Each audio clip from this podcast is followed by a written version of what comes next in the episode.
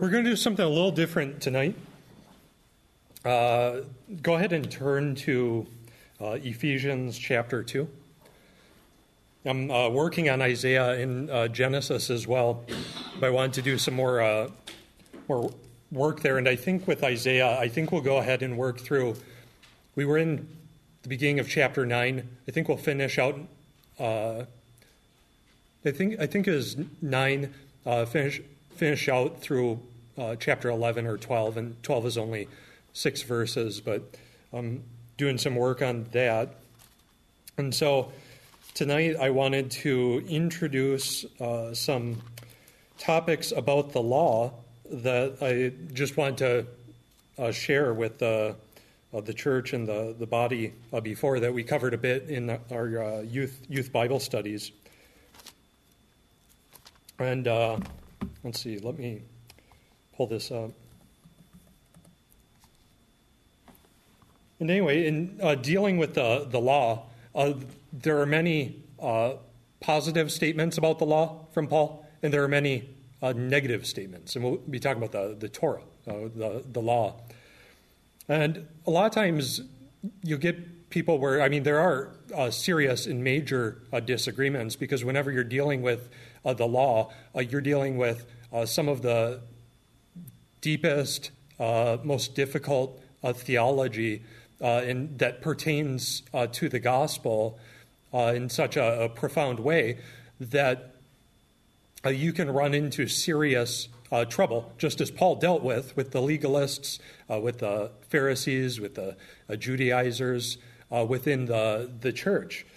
But a lot of times, discussions about the law, sometimes you'll get some who will focus more on the, the negative aspects uh, that are uh, valid and need to be treated, because if you don't treat those properly, you'll drift off into, uh, into legalism, false, false binding and loosing. Uh, but then others will sometimes focus more on uh, positive aspects, uh, which can lead to, to other imbalances. And so I just wanted to present some material to try and show some distinctions within how Paul uses the law uh, and I'll be drawing largely from a scholar named Brian S. Uh, Rosner. Uh, and Rosner, he really he didn't like come up with all this stuff. Uh, it's been treated for, for a long time, and many other uh, scholars have uh, dealt well with the law. But what he's done a good job at is just synthesizing and bringing together and treating uh, more fully what a lot of other good scholars have uh, treated, like uh, Thomas Schreiner, uh, Douglas Moo, uh, D.A. Carson, uh, many, many others as well. And so, first, I, I, just want to show you part of the the problem that we'll see some prototypical negative texts followed by positive ones. And so, look in chapter 2, and we'll begin with verse uh, 11.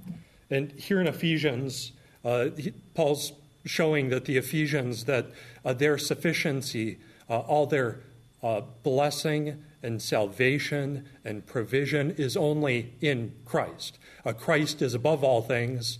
And so when they look for where they have blessing and power to, to face uh, to face the, the evils of this age uh, and hostile spirits in the world, uh, they're seated with Christ in the heavenlies. Uh, Christians are objectively blessed uh, in Christ. They have all they need uh, in Christ, and they have nowhere else to, to look for, for blessing, for power, for wisdom. it's all in Him and in the, the gospel and His salvation.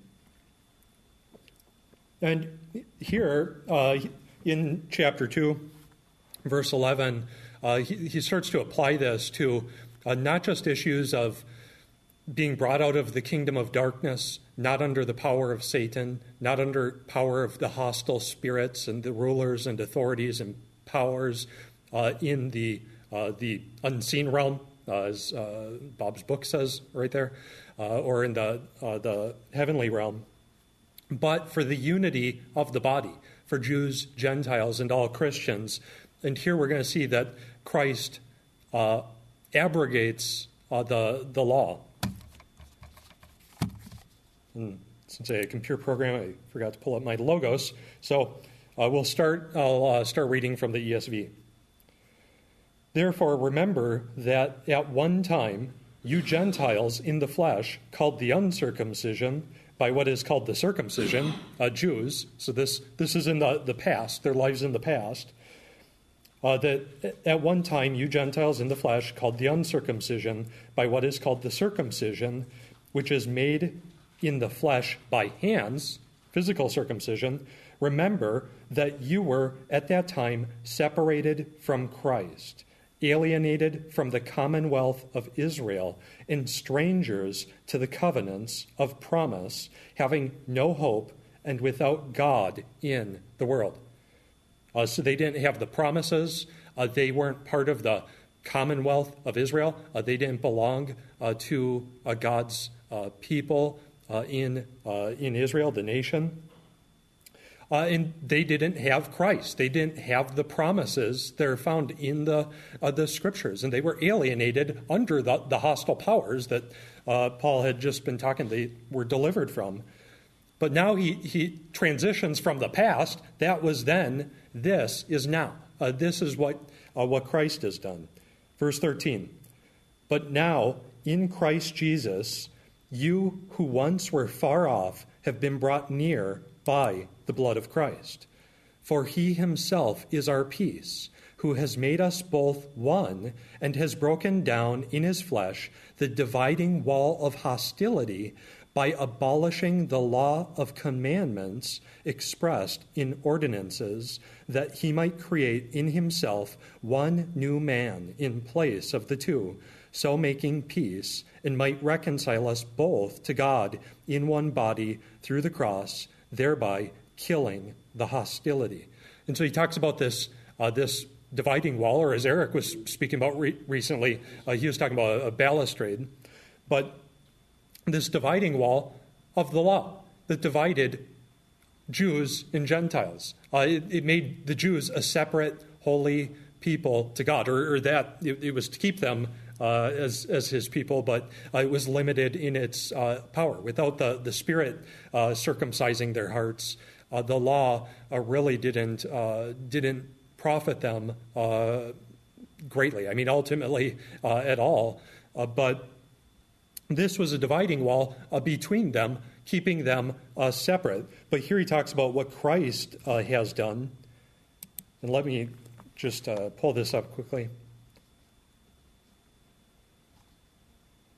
So, uh, verse 13, uh, but but now, so they, they were separated. They, they were separate from the, the promises, uh, the covenants of promise, uh, from Christ, from the, the people of God. But now, in Christ Jesus, you who once were far off have been brought near by the blood of Christ, uh, re- redeeming them. For he himself is our peace, who has made us both one and has broken down in his flesh uh, the dividing wall of hostility by abolishing the law of commandments expressed in ordinances. Uh, and so, uh, this law of commandments expressed in ordinances, uh, Christ bearing the curse of the law, Him fulfilling it, uh, the, the righteous requirement of the law, and then bearing uh, the curse so it no longer abided upon them. Uh, here, uh, he abolished the law of commandments expressed in ordinances, uh, which uh, in, in Greek, uh, the law of commandments uh, in, in ordinances.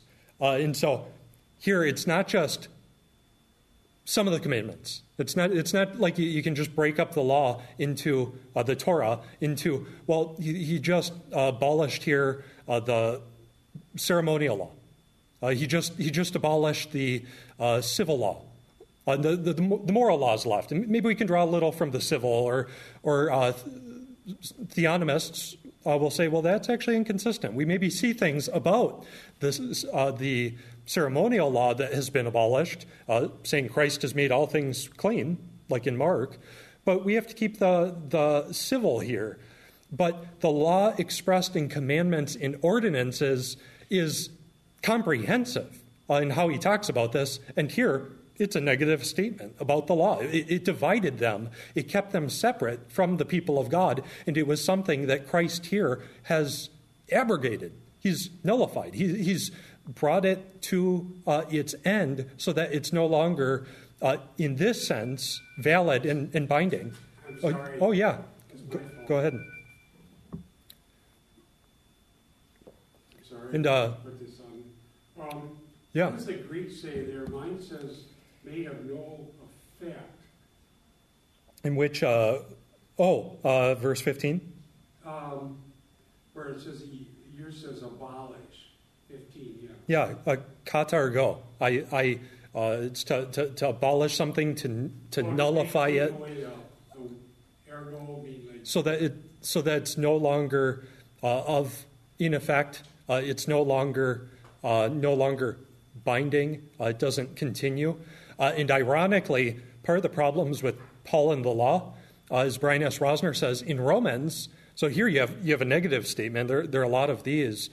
In Romans, he says, Do we then, he uses the same word, nullify the law? May it never be. We, we, we fulfill it.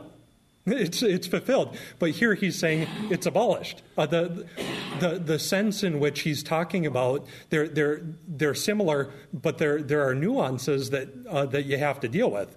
Uh, in one sense, Paul, wait, you say, do, do we nullify, do we abrogate uh, the law? May it never be. No, we don't. We, we fulfill it. But then here he's saying we do nullify it. Uh, and, and so I just want you see here how comprehensive it is. We're going to be there some other texts in Galatians and First Corinthians. We're going to look at uh, more uh, comprehensively. But here you have a astonishingly negative statement uh, about and then what Christ has done to uh, to, to break down this barrier between uh, the two by abolishing uh, the law of commandments in ordinances. It's about as comprehensive as you could could get. That he might create in himself one new man in place of the two, so making peace. Uh, they didn't have peace. It was the, the, the law that uh, part of it uh, with them that, that brought about hostility. It might reconcile us both to God in one body through the cross, thereby killing the hostility between the two, between a Jew uh, and Gentile. But then go to uh, Ephesians chapter uh, 5, uh, toward, toward the the end. Actually, might go uh, just a little into 6. Let's see. Chapter 6, uh, right at the, the beginning. And so now he addresses, after addressing uh, wives and husbands, you know, how to live now in light of their union in Christ and uh, the, the, the, blessing and provision and salvation they, they have in him. Now he turns to children. Uh, children, obey your parents in the Lord, for this is right. Why is it right? For this is right. Honor your father and mother. This is the first commandment with a promise that it may go well with you and that you may live long in the land. Wait, Paul, I, I, I thought that Christ abolished the law in commandments and ordinances, uh, that uh, he abrogated. It's about the strongest language you could use. Suddenly the law's back. Paul, are you a legalist? Are you putting us back under the, the law? What's what's going on here? Uh, this is the fifth commandment here, right right out of the uh, the the Ten Commandments. Uh, children, obey your parents in the Lord, for this is right. Honor your father and mother.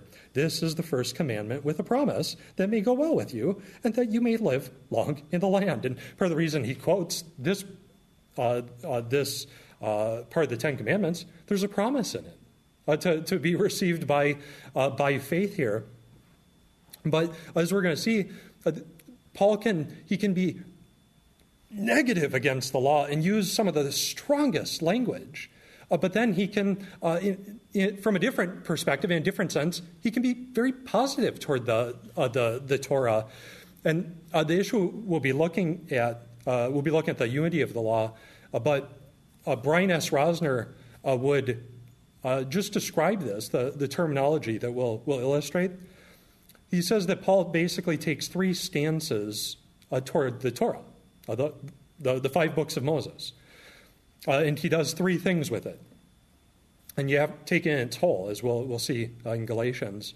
But he polemically repudiates the law as law, as legal code, as covenant, as the old covenant, the, the Mosaic covenant uh, that bound the people and brought them under a curse. He polemically repudiates. And polemical, uh, it's sort of uh, an aggressive form of argumentation. Uh, very aggressive. Uh, it comes from polemos, war, but you, you, can't just read like war into it. But aggressive sort of argumentation as he faces the Judaizers, he polemically repudiates the law, as we, uh, we saw, uh, began seeing Ephesians 2, as law, as legal code, as the old covenant that divided them, that brought people under a curse. Uh, the, the people, they need to uh, keep the law, and if not, they were brought under a curse if they didn't, uh, if they didn't keep it perfectly. Uh, and then he radically replaces the law, the Torah, uh, second, uh, as what he calls theological motif, means like a, a theme.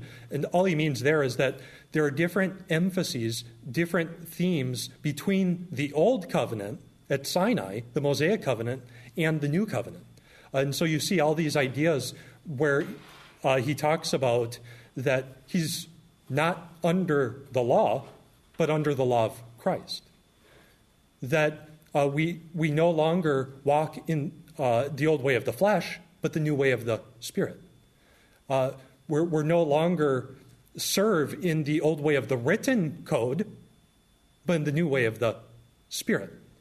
Uh, not the law written on tablets of stone, he talks about in 2 Corinthians, but on tablets of human flesh. Uh, the, the new covenant, faith working through, uh, through love, uh, by, uh, by God's grace, uh, through faith in Christ. all the blessings of salvation are only in Christ.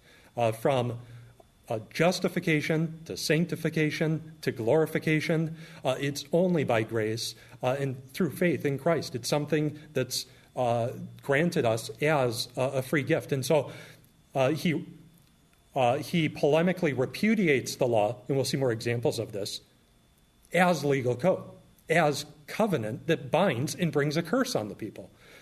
But he then radically replaces the law as theological motif with these, these emphases of not that they weren't there at all. God did circumcise hearts under the old covenant.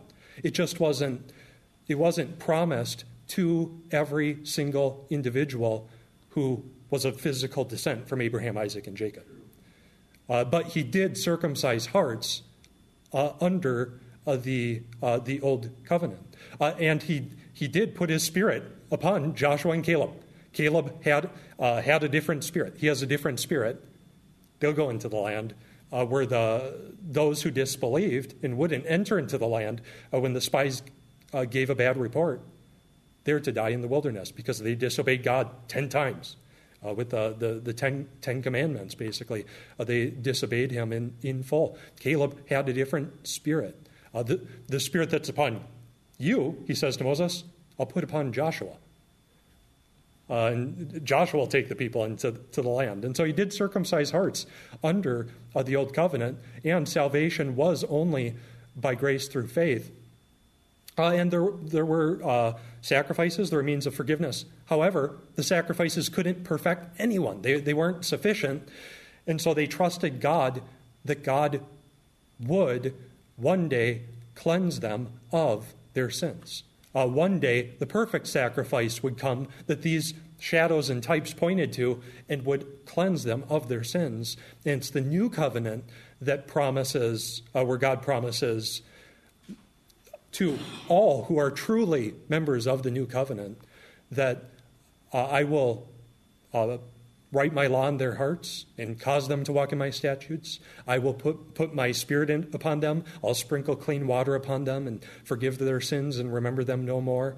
Uh, all of these grand promises, which are to all who are truly uh, belong to uh, the new covenant, uh, who have uh, put their faith and trust in, in Christ, uh, the, the elect, the redeemed. And so he radically replaces the law as theological motif, as he puts it, these new covenant uh, emphases uh, and themes and, and ideas uh, about walking in the Spirit and such.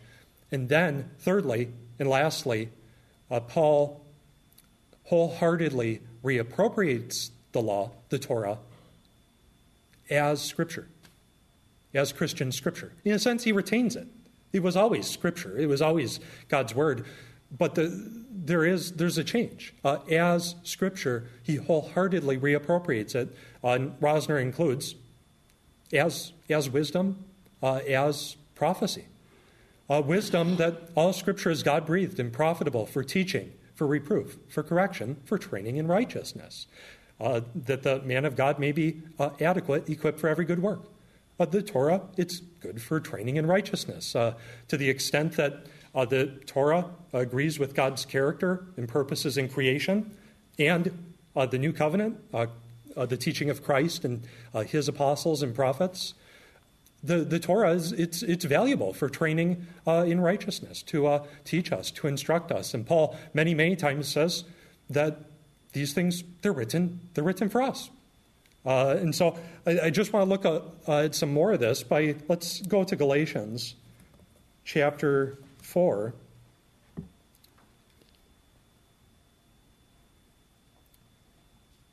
First, I, I just want to look toward the, the end of this uh, chapter uh, where uh, the Galatians, of course, they were turning quickly away from, from Christ, uh, the sufficiency of Christ. Uh, they were turning away from the gospel, uh, that all of salvation in blessing in God's promises are only in Christ, and they're received by grace through faith. It's a, it's a free, free gift. justification, sanctification, glorification uh, the kingdom, everlasting life. Uh, it's, it's only found uh, by grace through faith uh, in, uh, in Christ. Uh, and so he has been dealing with them and, and calling them back to the gospel, showing that the law only brings a curse. if, you're, if you're going to uh, keep the law, then you have to keep the, the whole law, uh, and it, it brings a curse. Cursed is everyone who does not keep the whole law to, to abide by it, to, to do it. And Christ bore uh, the, the curse. And here, I, I just want you to see uh, in verse 21, he's going to address them. And this deals with the important idea that the Torah, generally the biblical authors, they didn't divide it it has parts, but they didn't divide it just into legal bits. Uh, they didn't just divide it into the moral legal bits, the civil legal bits, and the ceremonial legal bits. Uh, the Torah is the five books of Moses.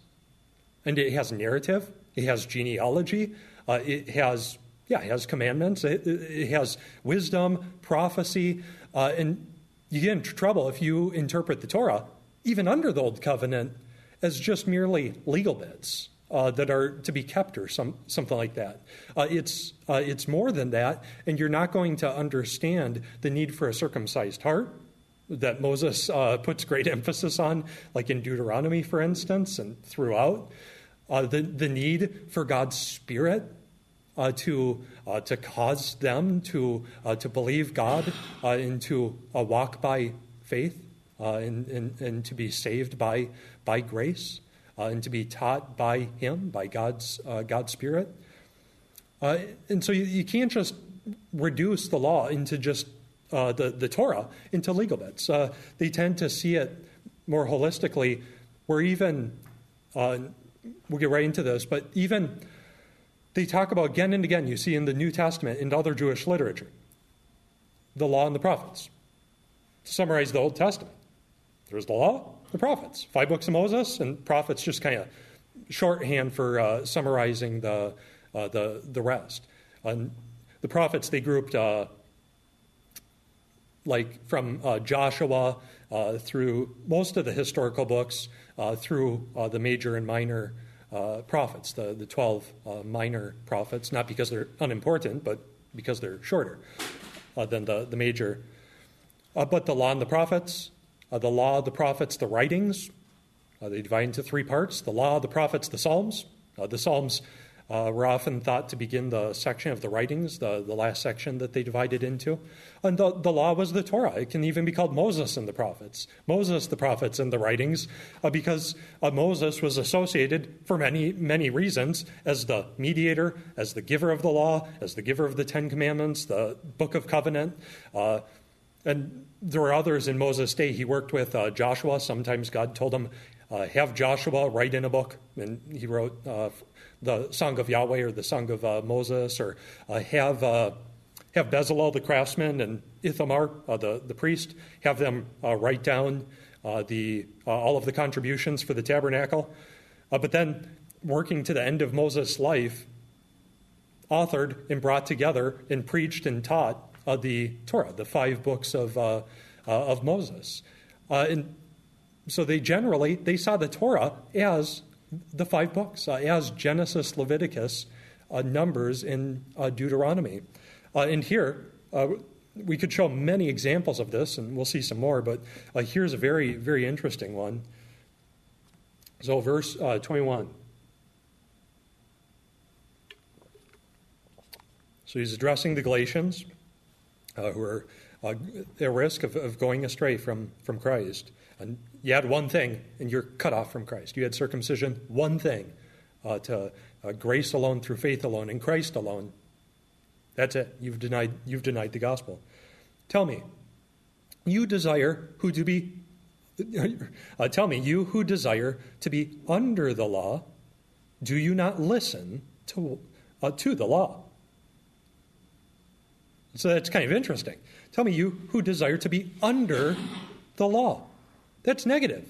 You don't want to be un- under the law as covenant, as legal code that brings a curse uh, upon you. Uh, that uh, if you don't keep it, then uh, then you're you're done uh, as, as uh, any means of salvation or justification or Uh, ultimate sanctification, glorification. The the law can't do it. The flesh is is weak. Uh, people are in bondage to sin. And so tell me, you who desire to be under the law, as covenant, as legal code, law as law, as Brian S. Rosner says, do you not listen to the law as scripture? He's now going to instruct them from the, the, the Torah. Not, not as he's not putting them back under the old covenant, but as scripture. He's now going to use it to correct and, instruct them. The, the same Torah that they want to go back under as the old covenant uh, that's, uh, that's been abolished. Uh, so, for it is written that Abraham had two sons, one by a slave woman and one by a free woman. But the son of the slave was according to the flesh, while the son of the free woman was born through promise. Uh, so, he's instructing them, uh, those who want to go back under the law, what you don't want to do. You don't want to go there. You'll be cut off from Christ. Do not listen to the law. And, and he goes, what, what book is this from? For it is written that Abraham had two sons, one by a slave woman and one by a free woman. Slave woman, Hagar, free woman, Sarah. Well, that's Genesis. Well, if the law is just legal bits, that's narrative. That's historical narrative, uh, talking about events that happened in Abraham's uh, life uh, here. Uh, not, not the, just the Ten Commandments, uh, not just the legal bits, not just the ceremonial and the civil, but do you not listen to the law? He goes to Genesis, the, the book of Genesis, and he goes to this narrative with, uh, with Abraham, Sarah, and, and Hagar, because it's the Torah. The, the Torah, yeah, he has commandments, but he has narrative, uh, it has genealogies, uh, it has poetry, He has all sorts of elements in it, the, the five books of, of Moses that they want to go back under as, as a covenant, uh, which would bring a curse upon them. So, do not listen to the law? He instructs them. For it is written that Abraham had two sons, one by a slave, a woman, and one by a free woman. So, Hagar uh, and uh, Sarah. She's, uh, she's the free woman, as we'll see. Or uh, Sarah's the free woman. Uh, but uh, the son of the slave, Hagar, was born according to the flesh, while the son of the free woman was born through promise. And so uh, Ishmael was born to Hagar. And that, that was when uh, Sarah, or Sarai at the time, and Avram, uh, they, uh, Sarai had the great idea that, well, you know, God hasn't given this uh, ch- child, uh, this, this, uh, this offspring that, that we're uh, expecting. And so we'll take this into our own hands, and I'll, I'll, I'll give you this, this slave woman of mine, the servant, as, as a concubine, and we'll have a child through, through her. And uh, he'll, he'll be our, our adoptive son. We'll take this into our own hands. And it said, Abraham listened to the voice of his wife. God says to Adam, Because you have listened to the voice of your wife and have eaten from the tree of which I commanded you, you shall not eat of it. No, it's not saying never listen to your wife. But if your wife speaks against God, you, you don't want to you don't want to obey. Uh, same for uh, for wives and husbands. If their husbands are saying disobey God, don't go there. And here, taking two wives. Lamech took two wives, the evil descendant of Cain, and so this is not according to God's uh, God's purpose to give the promised child Isaac, but uh, but Ishmael. And so, uh, but the son of the slave was born according to the flesh while the son of the free woman was born through promise that God had, uh, had promised. Uh, now, uh, this may be interpreted uh, allegor- allegorically or sort of as a, a figure of, of speaking uh, that uh, Paul's drawing from, from this, this lesson here. these women are two covenants. one is from Mount Sinai, bearing children for slavery. She is Hagar. Now, Hagar is Mount Sinai in Arabia. Uh, she corresponds to the present Jerusalem. And so uh, the, the promise of blessing wasn't through Ishmael, uh, it wasn't through Hagar. Uh, God chose Isaac uh, to preserve, to restore, to ultimately bring about the fullness of his creation blessing and promise uh, through, through Isaac through the chosen uh, offspring, uh, the chosen believing uh, offspring, through whom ultimately uh, the ultimate Davidic king uh, would come, uh, the, the ultimate judge and king and priest and prophet, and the ideal Israelite would come who fulfills all of God's promises. Because Yahweh himself is the only truly righteous judge uh, king, priest, and prophet uh, from Deuteronomy 17 and, and 18. Yahweh has to fulfill. A sinner is always, they fall short, they disappoint. The God man has to bring about uh, the, the promises. And so here, uh, he, he, speaks of these women as two covenants. Uh, one is from Mount Sinai, bearing children for slavery. She is Hagar. Now, Hagar is Mount Sinai in Arabia. She corresponds to the present Jerusalem. And she later uh, went to uh, Sinai and then the southern regions in Arabia and took a wife uh, from the uh, Egyptians, I believe, for, uh, for Isaac, or for Ishmael. Uh, and, and, wasn't of the, the, the, the, promised line. and here he talks about Mount Sinai. That's where the Mosaic covenant, the old covenant, was, was made, was inaugurated in the presence of uh, of God, uh, where uh, they heard the trumpets, where there was fire and smoke, where God spoke his law, the Ten Commandments, and gave them the book of the covenant, and where 3,000 died with the, the golden calf and the giving of the law, the, the Ten Commandments, as Eric has, uh, has spoken about, uh, that they broke. And uh, she corresponds to the present Jerusalem, for she is in slavery with her children, the present Jerusalem. In Paul's own day, by and large, uh, the, uh, the, the Jewish people, uh, his people, by and large, their leadership uh, in the people uh, didn't come to faith uh, in, in Christ. they didn't turn to faith in him, to the new covenant, but they remained under the old. they remained under the types and shadows that could never perfect them. sacrifice well, day after day, week after week, at all their, their feasts and assemblies, and month after month, and uh, the years, and every seven years, and every 49 years at the year of Jubilee, and it never perfected them. Every year they had the Day of Atonement, and it perfected no one. Uh, they, they could trust that God, God would ultimately cleanse them of their sins, but the, the blood of bulls and goats, as the author of Hebrews says, it couldn't perfect uh, anyone uh, but only Christ could do that. And so the present Jerusalem in his own day on the earth, who by and large, uh, their leaders uh, and the, the people uh, hadn't come to faith, although God had preserved a remnant uh, by his grace, uh, they correspond to the, the present Jerusalem. Hagar, Ishmael, Mount Sinai, not the child of promise. And that's not to say, as Bob uh, stated really profoundly that all Esau had to do was bless Jacob. all he had to do was trust God's promises. That, that was it. Uh, and, like the idea it was through Jacob. Yeah, yeah. And uh, he, he, put it so simply. And I, I remember working through Genesis and thinking about that, but when you stated that, it's just so simple and so profound. All Esau had to do was accept God's promises and, and trust in them. Uh, th- that was it. Bless Jacob. I'll bless those who bless you. I'll curse those who curse you. But here you see this isn't the promise chosen line. Through whom is the uh, the blessing uh, in the uh, the promises?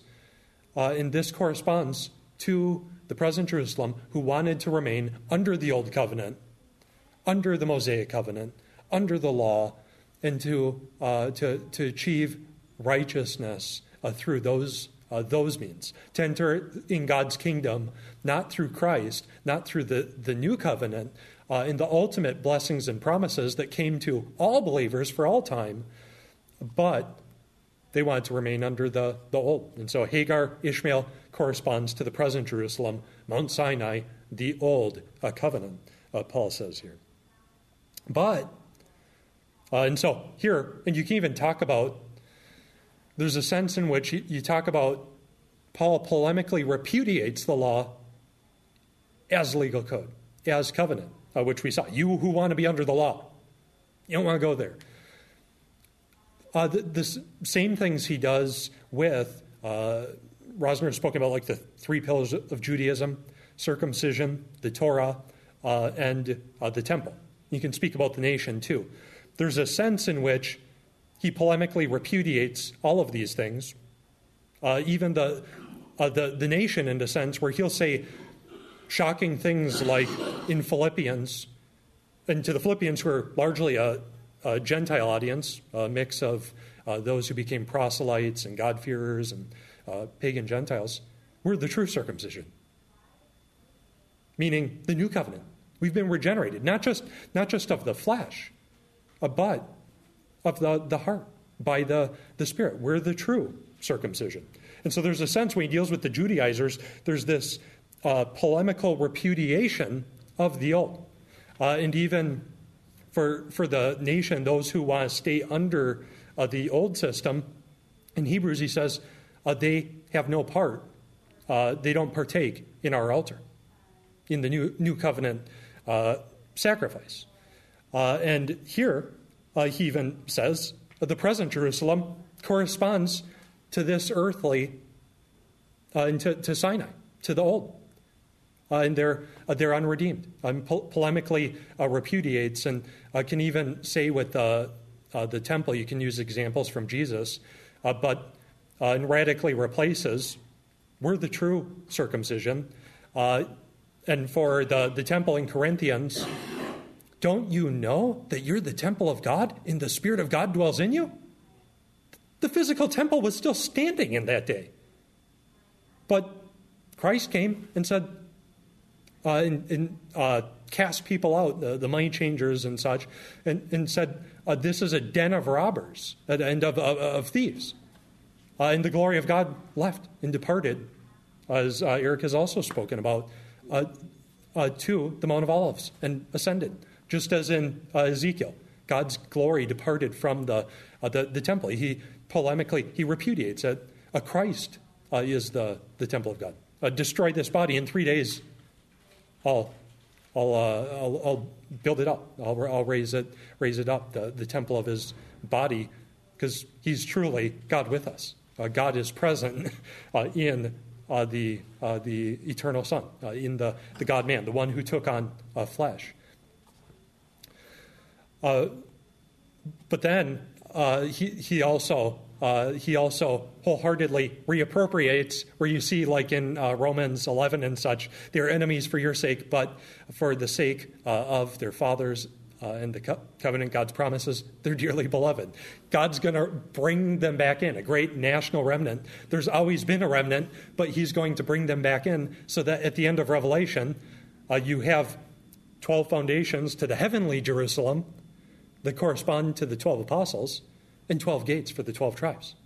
And together, 24 divisions, they're a kingdom of priests, a holy nation. Just like the 24 Levitical divisions, as in heaven, so on uh, earth, as uh, Michael Heiser in his uh, book that you're reading, but uh, uh, speaking with uh, Eric about that. as in heaven, so on, on earth. God brings his heavenly Jerusalem to, to, to the earth the, that's made not with, not with hands uh, as uh, like in the book of Daniel, uh, the kingdom that uh, stone not made by hands that crushes all the other kingdoms and then fills the whole earth uh, from uh, from God. and so there you see, it's not just it's not just the apostles, it's not just the assembly of the redeemed of the church in this age, but the the Jewish nation. A believing national remnant is going to be brought back in.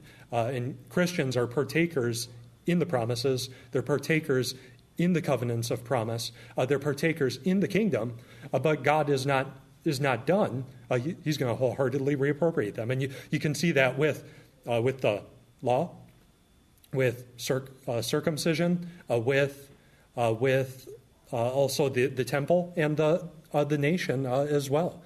The, and so it's quite profound. But here, uh, hi, Nancy, uh, welcome. Uh, and so uh, now uh, he, he, says uh, in verses 24.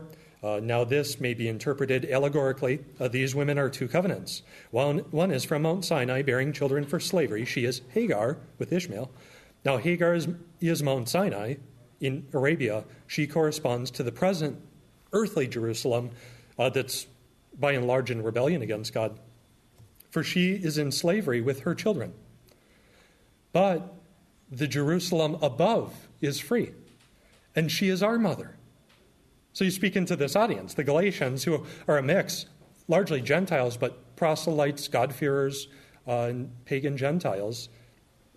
Uh, but the Jerusalem above is free, the heavenly Jerusalem, and she is our mother. For it is written, Rejoice, O barren one who does not bear.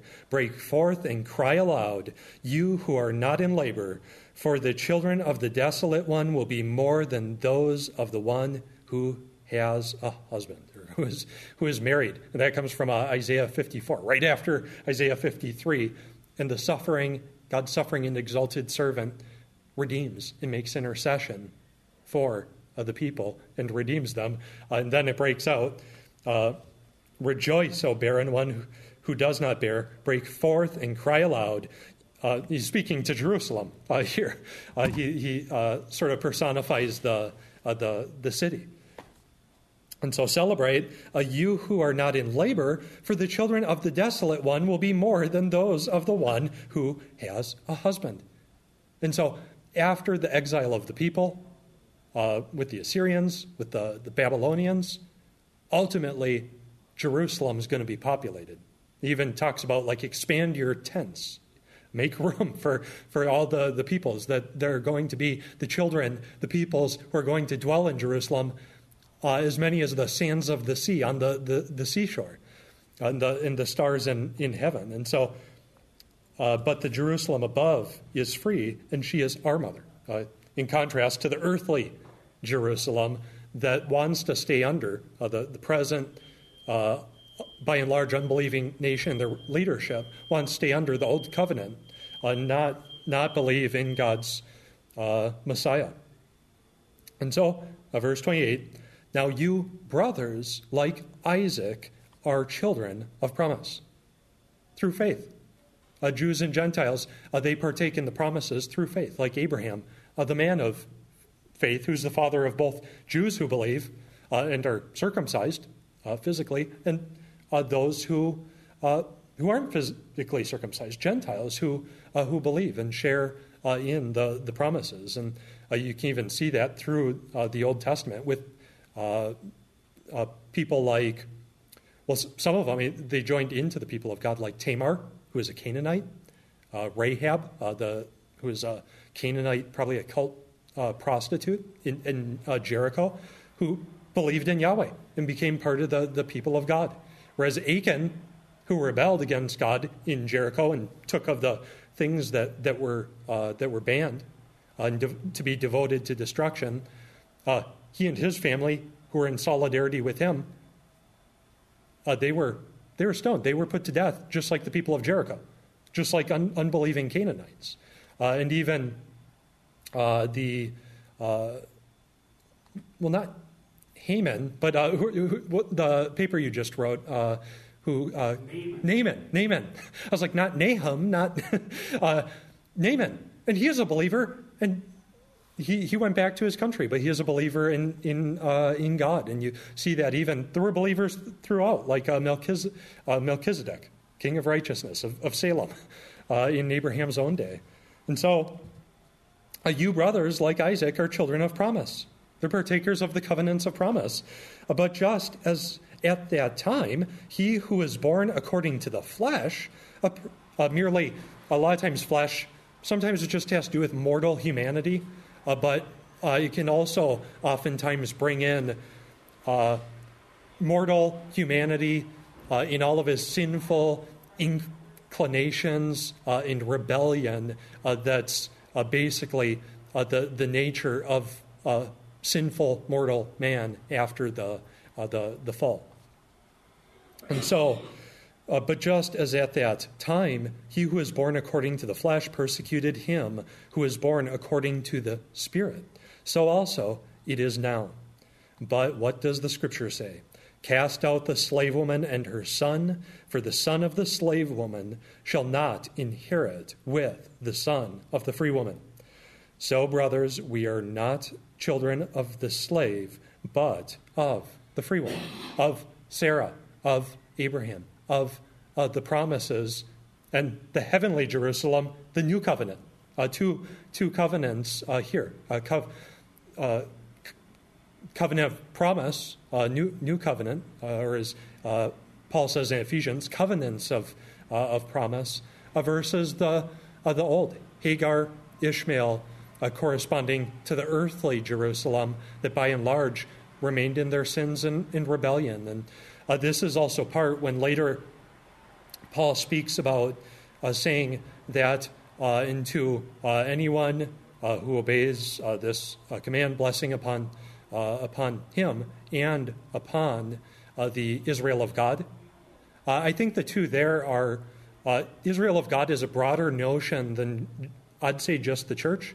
it's kind of like the, the, 20, the 24 with the heavenly Jerusalem, where uh, believers in the church, the assembly of redeemed in this age, are partakers, but so will be a, a future national Jewish remnant who are going to enter into the kingdom, so that you have the uh, 12 foundations for the 12 apostles and the 12 gates for uh, the 12 tribes. And so, a blessing, a blessing or peace upon him and upon the, the Israel of God. And of course, someone upon whom God's blessing and promises, he's a partaker of the, the promises. Uh, but the, the, the, Israel of God, it is polemical. Uh, Paul polemically repudiates the earthly present Jerusalem in his own day that by and large was in rebellion. Uh, they won't enter into uh, God's everlasting kingdom. They won't enter into the heavenly Jerusalem unless uh, they repent and believe uh, in the gospel and become partakers of the heavenly Jerusalem, of eternal, uh, eternal life and the millennial kingdom, uh, the, uh, the eternal kingdom. Uh, and so, uh, I'd say it's, it's probably a somewhat broader notion, but it excludes the unbelieving, present, earthly Israel and their leaders who haven't come, come to believe. And it's polemical, and he, uh, he radically replaces, in a sense, uh, with the heavenly Jerusalem, which you even see in the book of Daniel. But one day, they're going to be wholeheartedly reappropriated when God brings in a great a national remnant. Uh, but here, I, I just uh, want you to notice then that with the law, although we see these other themes, uh, pillars of Judaism, as uh, Rosner and others talk about, uh, circumcision, the, the temple, the law, but then the, the nation, too. that here, he's drawing from Genesis. He's talking about the law, but he's drawing from the, the book of Genesis. It's not just legal bits he's drawing from, he's drawing from narrative. He's drawing from historical narrative uh, events, and he's using it to instruct them. Uh, he wholeheartedly reappropriates the Torah as scripture, a source of wisdom, a source of. We're in uh, Galatians chapter Oh, Yeah, okay. yeah, four. four. And so, just at verse 21, tell me, you who desire to be under the law, as covenant, that's a bad thing. You don't want to be bound to the old covenant uh, because it brings a curse, just like the, uh, the present earthly Jerusalem uh, and the, uh, those who are not the children of promise, those who haven't uh, believed in the promises, in, uh, in the, the Messiah. And so he polemically repudiates it as law, but do you not listen to the law as scripture for teaching, which is perfect consistency with God's work in creation and the teaching of Christ and his apostles. Uh, it, it, uh, it's in, in, perfect harmony and consistency. And so it's not just, when he wholeheartedly reappropriates, it's not just some of the legal bits, it's the whole Torah as scripture, as wisdom, as prophecy. Uh, all scripture is God breathed and profitable for teaching, for reproof, for correction, for training and training in righteousness. All of it. Uh, as it's uh, consistent with creation and in Christ and uh, his uh, apostles and prophets. And so, uh, anyone who would say, well, uh, you're being an antinomian because you're, you're against you know, the moral bits. No, actually, I don't know about you, but I'm for the whole Torah as a source of instruction.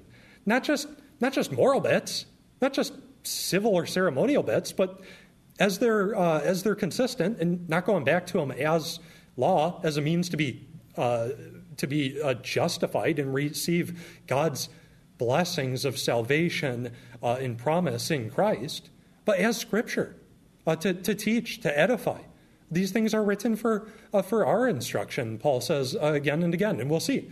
He draws from, he draws from so called moral bits honor your father and mother, uh, as we saw in uh, Ephesians, he can make a radical sort of negative statement. Uh, the whole law and commandments and ordinances. Uh, Christ, he, he, abolished it. It's done. It's, it's no more. That's covenant, as, as legal code. But then you get to chapter 5, and it's like, uh, children, honor your mother and father. Uh, for as, as it's written, you know, in, in the law, and this this is the, the first commandment with a promise. and so, for instruction, you know, honoring your father and mother uh, by God's grace, uh, through faith in Christ, by the power of His Spirit, it's not a bad thing. It's not a bad thing uh, at, all, and they're they're not keeping it to be justified or uh, or uh, anything like that. But uh, it's in perfect harmony with the teaching of Christ and His apostles and in prophets. And so, that's what some would call like the, the moral bits, the Ten Commandments. You have the moral bits there, and then you have civil and uh, ceremonial. We're going to see, well, Paul draws from he draws from the so-called moral bits. He draws uh, as a source of scripture and uh, wisdom, instruction. Uh, he draws from the so-called civil bits, ceremonial bits, uh, from narrative, from genealogy, uh, Prophecy, it, it, it's all a source of prophecy and wisdom. And you actually get in real big danger when you start bifurcating or trifurcating or cutting up the, uh, the Torah just into even legal bits. The legal bits are in a bigger framework of teaching about God's Spirit, the need for circumcised hearts. Uh, they, can't, they can't obey God in their own power, in their own strength. Uh, there was wisdom uh, in teaching and instruction in salvation in the Torah, even at that time. And they, they saw, uh, if, if they were reading well, they should have seen we can't justify ourselves. We can't keep this. We need our sins forgiven. We need God to circumcise our hearts. We need the Spirit at work in us. Otherwise, we can't even uh, trust in God and, and, through faith. We, we can't even we can't even obey God uh, in our in our own power. We're we're too sinful, uh, and so when you start splitting up and you, you just reduce it to legal bits, that's not how they saw the Torah. It, it was in a bigger framework of teaching and instruction.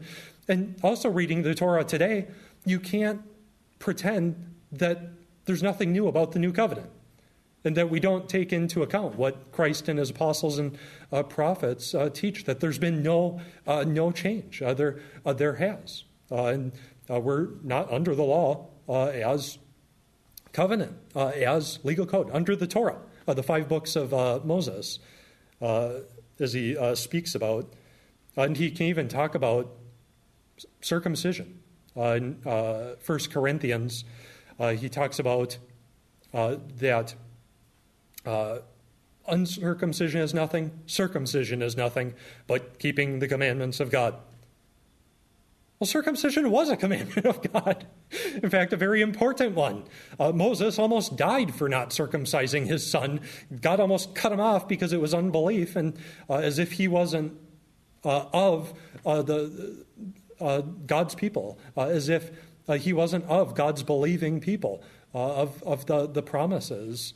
But he didn't circumcise his son. He was almost cut off. there were Jews under, as Brian S. Rosner talks about, other times too, uh, Antiochus uh, Epiphanes uh, in the uh, second century BC, that were tortured and went to their deaths because circumcision was forbidden, uh, because reading of the Torah was forbidden, uh, because all of these offering sacrifices to God and Sabbaths were being Jewish was forbidden. And they went to their deaths, and some of them, some of them, no doubt, I mean, if they didn't if they were trusting in their own righteousness, then uh, people can die. Uh, they can die painful uh, deaths not believing in the gospel. It, it does uh, happen, and it's uh, very uh, sad when people do that. But those who trusted in God, there were believing Jewish people who were tortured, who were imprisoned, who were killed to keep circumcision because they trusted in God. and uh, people were cut off for it. But uh, Paul goes to circumcision. Well, that's in Genesis. Uh, that, that's not just, you know, uh, ceremonial bits or, you know, you expect like at Sinai, you expect with the Ten Commandments, you expect in Leviticus, uh, you know, the, the legal bits are there. Uh, but those aren't just legal bits either, there's more to it. And so now just seeing here an illustration that the, the Torah, it's, it's not just it's not just legal bits, it's not just moral, civil, ceremonial bits, but it's the five books of Moses. Uh, you, you, you can't separate it, but Paul stands toward it. It's negative in some respects, if you want to go back to it as covenant, but for, uh, for, uh, for wisdom, for, for prophecy, uh, under the, uh, as consistent with the new covenant, uh, he's positive. You know, he's, he's, all, he's all for it. And so Let's go to 1 Corinthians chapter, let's see, 9, maybe we'll go into 8.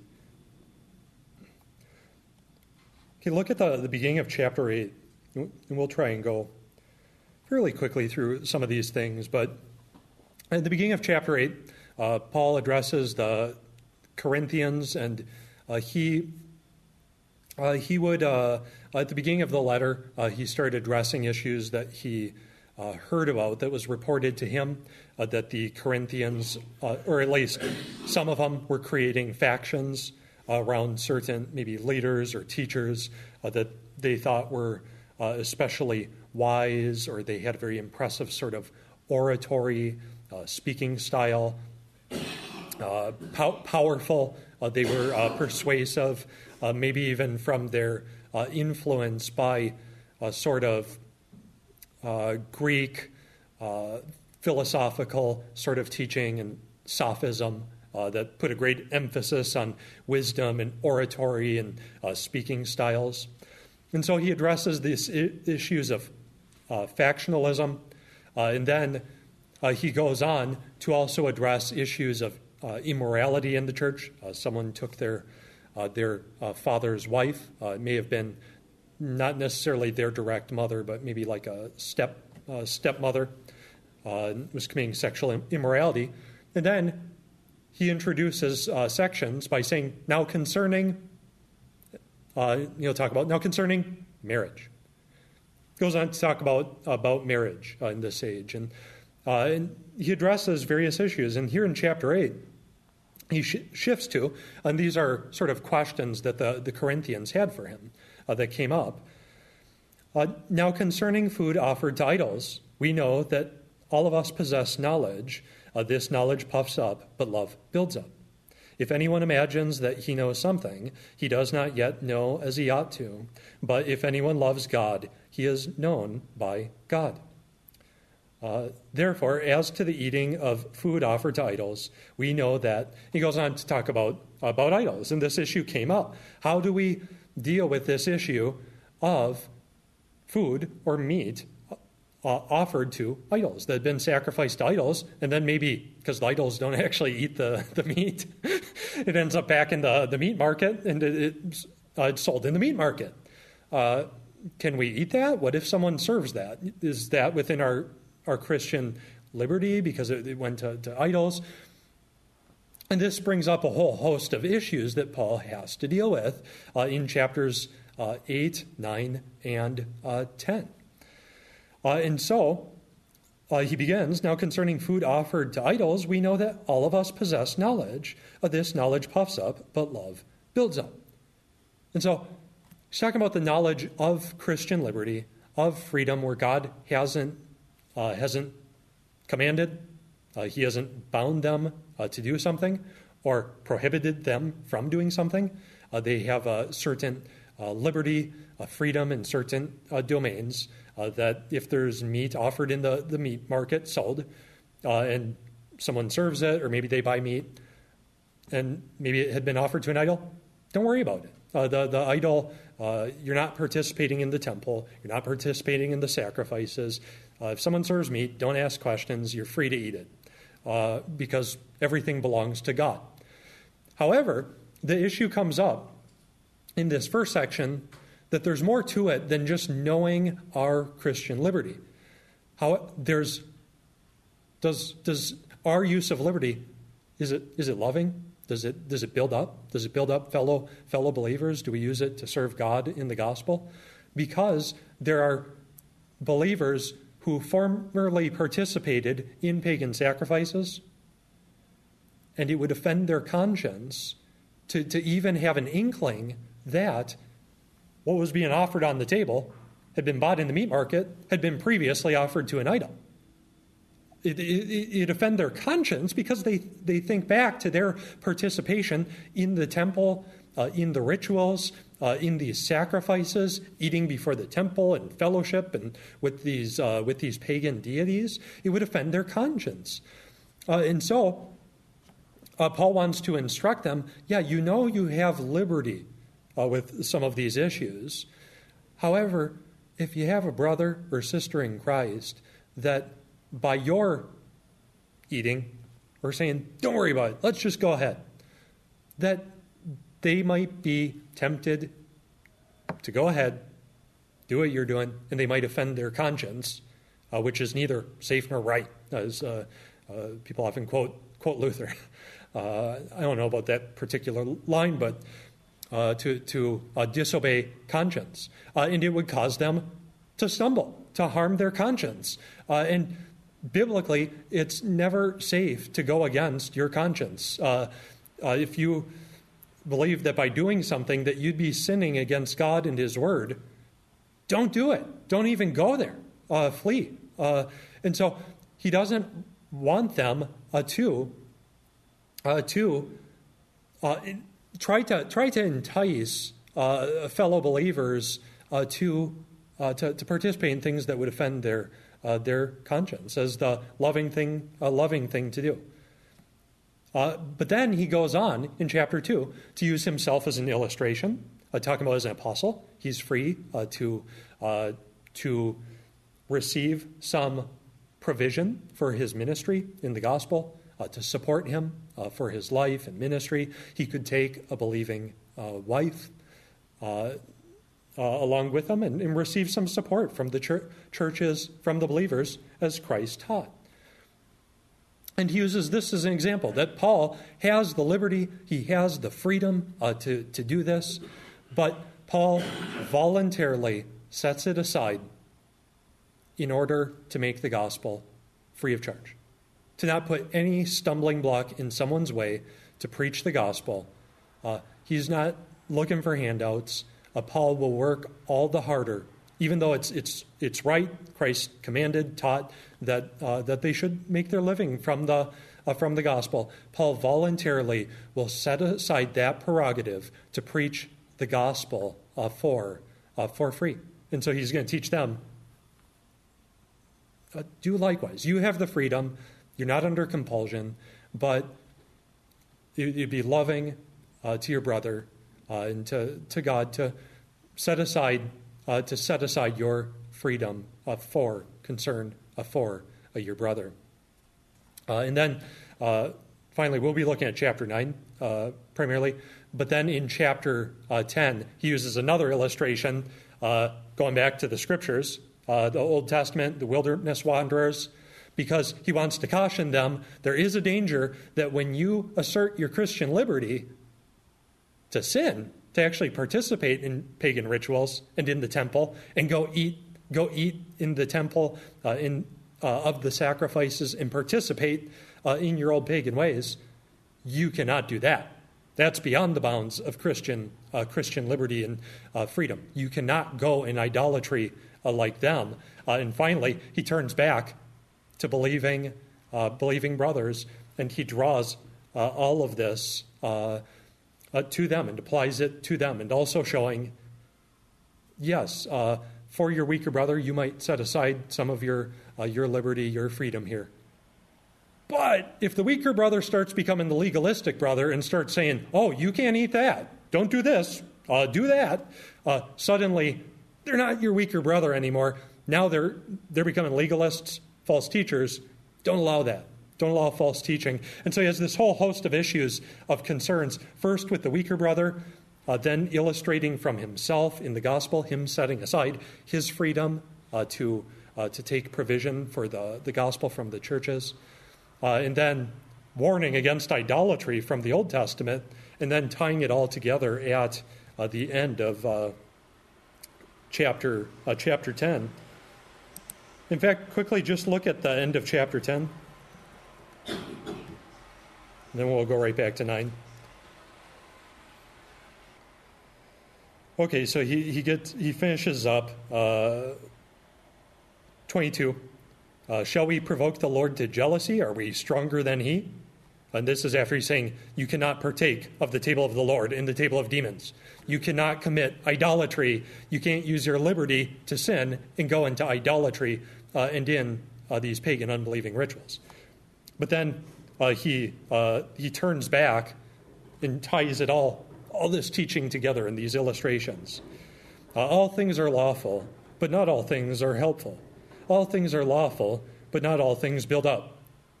So they, they you know, look, they're asserting their Christian liberty. Everything's lawful, you know, for me. Uh, he's saying there are other considerations here. Uh, in your liberty, you need to be, think about uh, what's helpful, what's profitable, what builds up, what loves, what serves God and is to His glory and for the sake of the gospel, and then make your decision about your, your Christian liberty. Let no one seek his own good, but the good of his neighbor. Eat whatever is sold in the meat market without raising any question on the ground of conscience. For the earth is the Lord's and the fullness thereof. If any one of the unbelievers invites you to dinner and you are disposed to go, eat whatever is set before you without raising any question on the ground of conscience. So there are considerations with the gospel, with unbelievers, with believers, with weaker brothers, uh, that he's, he's tying this all together. And so with the unbeliever, you know, eat what's set before you. Don't even, don't ask, you know, uh, whether it was offered to an idol or not. Just eat, eat what's before you. Don't worry about it. Uh, but if someone says to you, this has been offered in sacrifice, then do not eat uh, for the sake of the one who informed you and for the sake of conscience. I do not mean your conscience, but his. So here's a weaker brother. It would, it, would upset his conscience. He would think he's sinning by, by doing this, and so he's uh, nervous about it. This was offered to, to idols, to, to, sacrifices. He's thinking, I'm, I'm, participating in the sins I once uh, did before. Uh, and so he's saying, don't do it. Not, this isn't about your conscience, but for, for him. Don't, don't eat it. Uh, and so this is a believer. Uh, and for the sake of conscience. Verse 29 I do not mean your conscience, but his. For why should my liberty be de- determined by someone else's conscience? If I partake with thankfulness, why am I denounced because of that uh, for which I give thanks? And so he's also warning watch out for legalism. uh, the weaker brother is not the legalistic brother. I think as someone put once before, the, le- the weaker brother is not the tyrannical brother that's saying, do this, do this, do this, don't do this, don't do this, don't do this, and adding to God's word and going beyond it. That's not the weaker brother.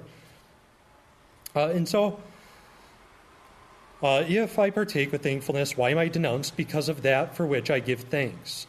So, summarizing it all, whether you eat or drink or whatever you do, do all to the glory of God. Give no offense to Jews or to Greeks or to the church of God, uh, just as I try to please everyone in everything I do, not seeking my own advantage, but that of many, that they may be saved. So that summarizes the whole section. And now let's just go back to this uh, illustration that Paul gives of himself in verse 9. Uh, or in chapter chapter 9.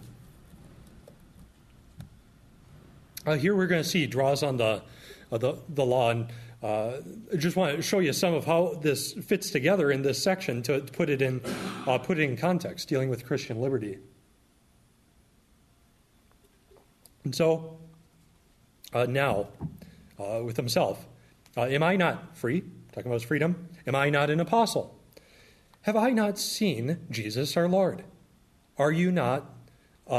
are not you my workmanship in the Lord? If to others I am not an apostle, at least I am to you, the Corinthians. For you are the seal of my apostleship in the Lord. This is my defense to those who would examine me. Uh, and so he's defending his apostleship, but he's also he's using this as an illustration for them. He has liberty, he's free, uh, and so it's nothing for people to criticize and denounce him.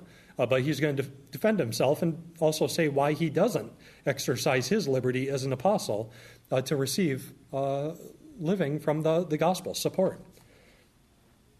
Uh, verse 3 This is my defense to those who would examine me. Do we not have the right to eat and drink? Uh, do we not have the right to take along a believing wife, as do the other apostles and the brothers of the Lord and Cephas? Or is it only Barnabas and I who have no right to refrain from working for a living? And so, He's saying, of, course, these are rhetorical questions. Yeah, we have a, a, right to eat and drink. Yeah, we have a right to take along a, a believing, uh, believing wife or a, a sister wife, uh, as it's uh, basically in Greek, a sister in, in, uh, in Christ, a believer. Uh, or is it only Barnabas and I who have no right uh, to refrain from working for a living? Like the other apostles, like James and Jude, like the brothers of, of Christ. You know, they do these things. We have the freedom to do it as, as well. Uh, and so, uh, continues with his argument. These uh, he gives a few illustrations. And we'll get to the, the law in a moment. Who serves as a soldier at his own expense? Who plants a vineyard without eating any of its fruit? Or who tends a flock without getting some of the milk? So, who serves as a soldier at his own expense? No one. If you work in the army and you serve as a soldier, you get support from the government. Uh, they, they, they, support their soldiers uh, to go out and fight and serve for them. Uh, and who plants a vineyard without eating of any of its fruit? Of course, you work on a vineyard, you get the fruit of your harvest and uh, the, the work and the sweat uh, that you put into your uh, labor. Or who tends a flock without getting some of the milk? And so it's kind of a, some ways, reductio ad absurdum. You know, people get support for these things. What about Barnabas and I in preaching the gospel, in teaching, uh, in serving Christ in the gospel? Uh, shouldn't we? Don't we have the right and the freedom to, uh, to take of, of these things and get support? And now he, he's gonna he's gonna back this up with some uh, real support. Do I say these things on human authority? Does not the law say the same? Do I say these things on human authority? Does not the law say the same? And so he's gone to the Torah as authority uh, for his argument that he's making here. Here, he's positive toward the law, but we're going to see he's going to be in a little bit, he's going to become very negative toward the law. That's kind of why I want use this chapter, where you, you see these strong contrasts uh, between, uh, between the two. Does not the law, the Torah, say the same? For uh, it is, and this is divine authority, for it is written in the law of Moses. Five books. You shall not muzzle an ox when it treads out the grain. Is it for oxen that God is concerned? Does he not certainly speak for our sake? So he starts with the oxen, and that sounds kind of civil right there. That, if you're going to put it into moral, civil, ceremonial, well, it's about oxen and you know how, how you have them thresh and that sounds kind of like civil law. I, I, thought the civil law was uh, uh, done away with uh, here. He's saying as an authority, and th- this comes from uh, from uh, Deuteronomy. Uh, after this whole whole section talking about going through from the greatest in society in the least, and you shall not muzzle an ox when it treads out the grain. Is it for oxen that God is concerned? Uh, does he not certainly speak for our sake?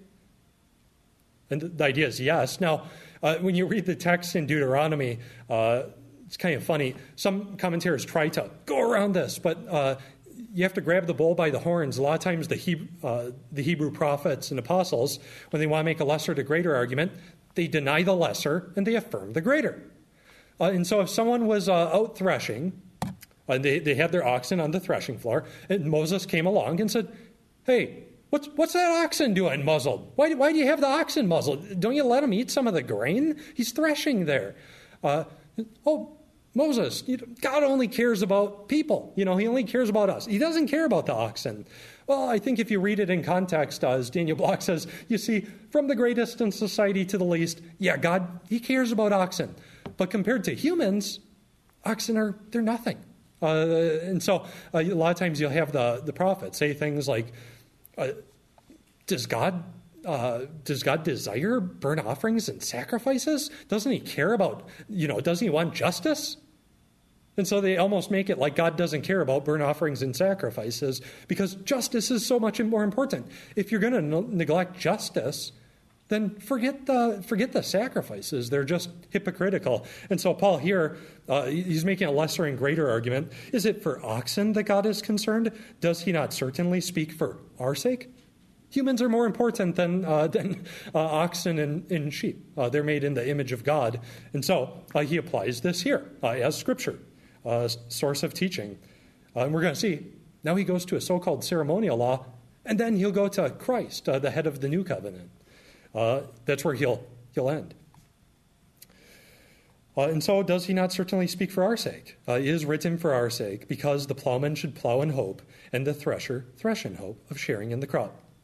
Uh, if we have sown spiritual things among you, is it too much we reap material things from you?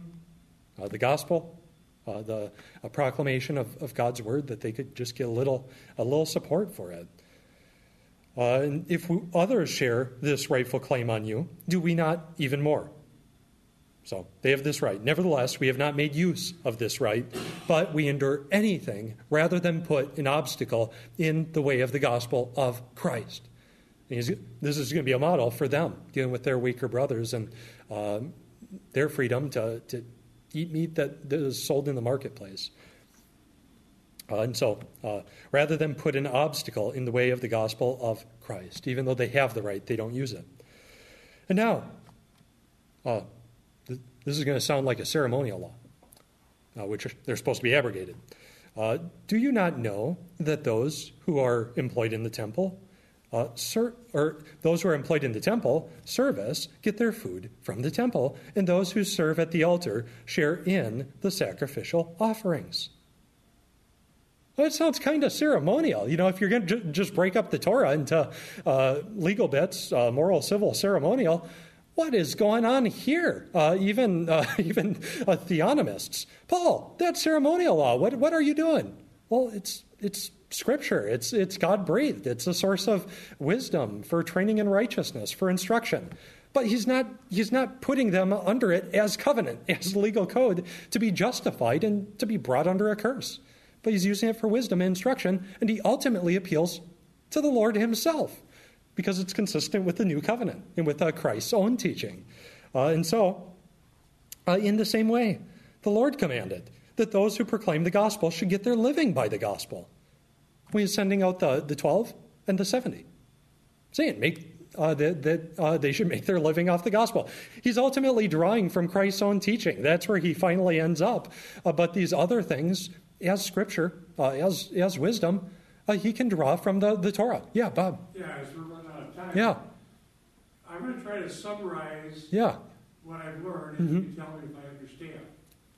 Okay, I know in church history, mainly from John Calvin, hmm he divided up the law in the ceremonial, civil, and moral. hmm I think some of those even went back further.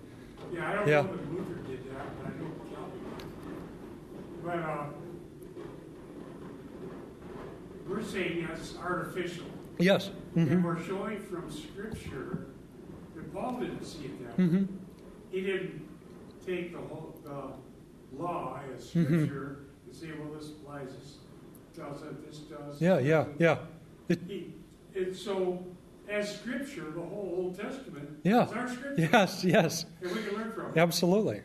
However, hmm there is some distinction we have to make. Oh, yeah. And would it be right, Al, hmm to say the real issue is what covenant we're under? hmm hmm Is that correct? Yeah, yeah. The the important thing is the uh, the covenant uh, that that we're under, uh, the Torah, as the Mosaic covenant, as legal code, and on top of that, even when we use it as Scripture, as a source of wisdom, uh, training in righteousness, as Paul says, all Scripture. Uh, even then, we still need to take into account, I mean, God's purposes, God's work in creation, like Jesus uh, points back to. He, he made a male and female. Uh, those things are still binding. But the teaching of Christ and the, the apostles and prophets under the, uh, the, the new covenant. And so we look at the, the two. But, we, but then the Torah, where if they want to say, well, you know, we're being ant- antinomian, well, you know, Paul got that charge a lot too uh, when it came to uh, Torah as covenant, as legal code. But, but who's the antinomian? Uh, the one that's saying, "Oh, it's just the moral bits, you know, that uh, that are uh, we still use for training in righteousness." No, the, the the the whole Torah as scripture, uh, as wisdom, as prophecy. The whole Torah, not not the, the narrative, the genealogies, uh, the yeah, legal bits, commandments. I mean, the, the the whole thing, but not as covenant, not as uh, not as uh, legal code. It has poetry within it, and you even the legal bits. You get in danger when you start. Even Jews under the old covenant, if you just start thinking, "Oh, it's just legal bits here," there was more going on uh, in the narrative and how those things are framed to understand. We need circumcised hearts. We need God's spirit. Yeah. And even at that, it's not that easy just to say, oh, this here is moral law, this is civil, Mhm. this is ceremonial. It really becomes a new evangelical JEDP. hmm Yeah, yeah, and there there are grains of truth in a sense that we recognize all foods are clean. You know, Jesus uh, said things like that, and so sometimes they'd focus they'd focus on some of these what we'd sometimes call maybe food or dietary. Although Adam. Uh, of the tree of the knowledge of good and evil, you shall not eat of it, for in the day that you eat of it, you will surely die. What was that? Is a food law. you know, uh, and so uh, and so that's the important thing. But we're uh, out of time, and so Lord willing, next time uh, we'll we'll finish this section where we'll see some of the negative and positive where suddenly it's like whoa paul you know i thought i thought are, are you being a legalist paul you're binding us to all these things suddenly paul's going to go antinomian on us but not really i mean he's uh, saying uh, where he goes uh, that uh, you know to the Jews I become as one under the law, although not really under the law, uh, but under the law of Christ. Uh, and so, uh, yeah, we'll talk about more. And then, Lord willing, I'd also like to go uh, into uh, Romans and Romans chapter 7, where you see some of these stark contrasts. And sometimes it's black and white, but other times he, you know, he picks up nuances. And like Brian S. Rosner says, we have to let Paul say one thing at a time uh, and uh, interpret things in, in context. So let's just uh, pray. Heavenly Father, I thank you for your word and I thank you for uh, all your wisdom and for, uh, for your uh, apostles and prophets um, whom, whom you appointed. And we thank you for the Apostle Paul and we thank you for your word and that uh, that we're not under the, uh, the old covenant, but uh, we're, uh, by grace, through faith, uh, united to your Son, uh, and we're partakers of the, the new covenant, uh, whose promises are, are uh, much, uh, far, far better, no longer types and shadows, but we have a perfect, sufficient mediator who gave himself once for all for, for our sins to uh, bring us near to you. And uh, we thank you for these things, and we thank you uh, for your word, and pray that you'd teach us by, by your Holy Spirit. Uh, in, in your Son's name we pray. Amen.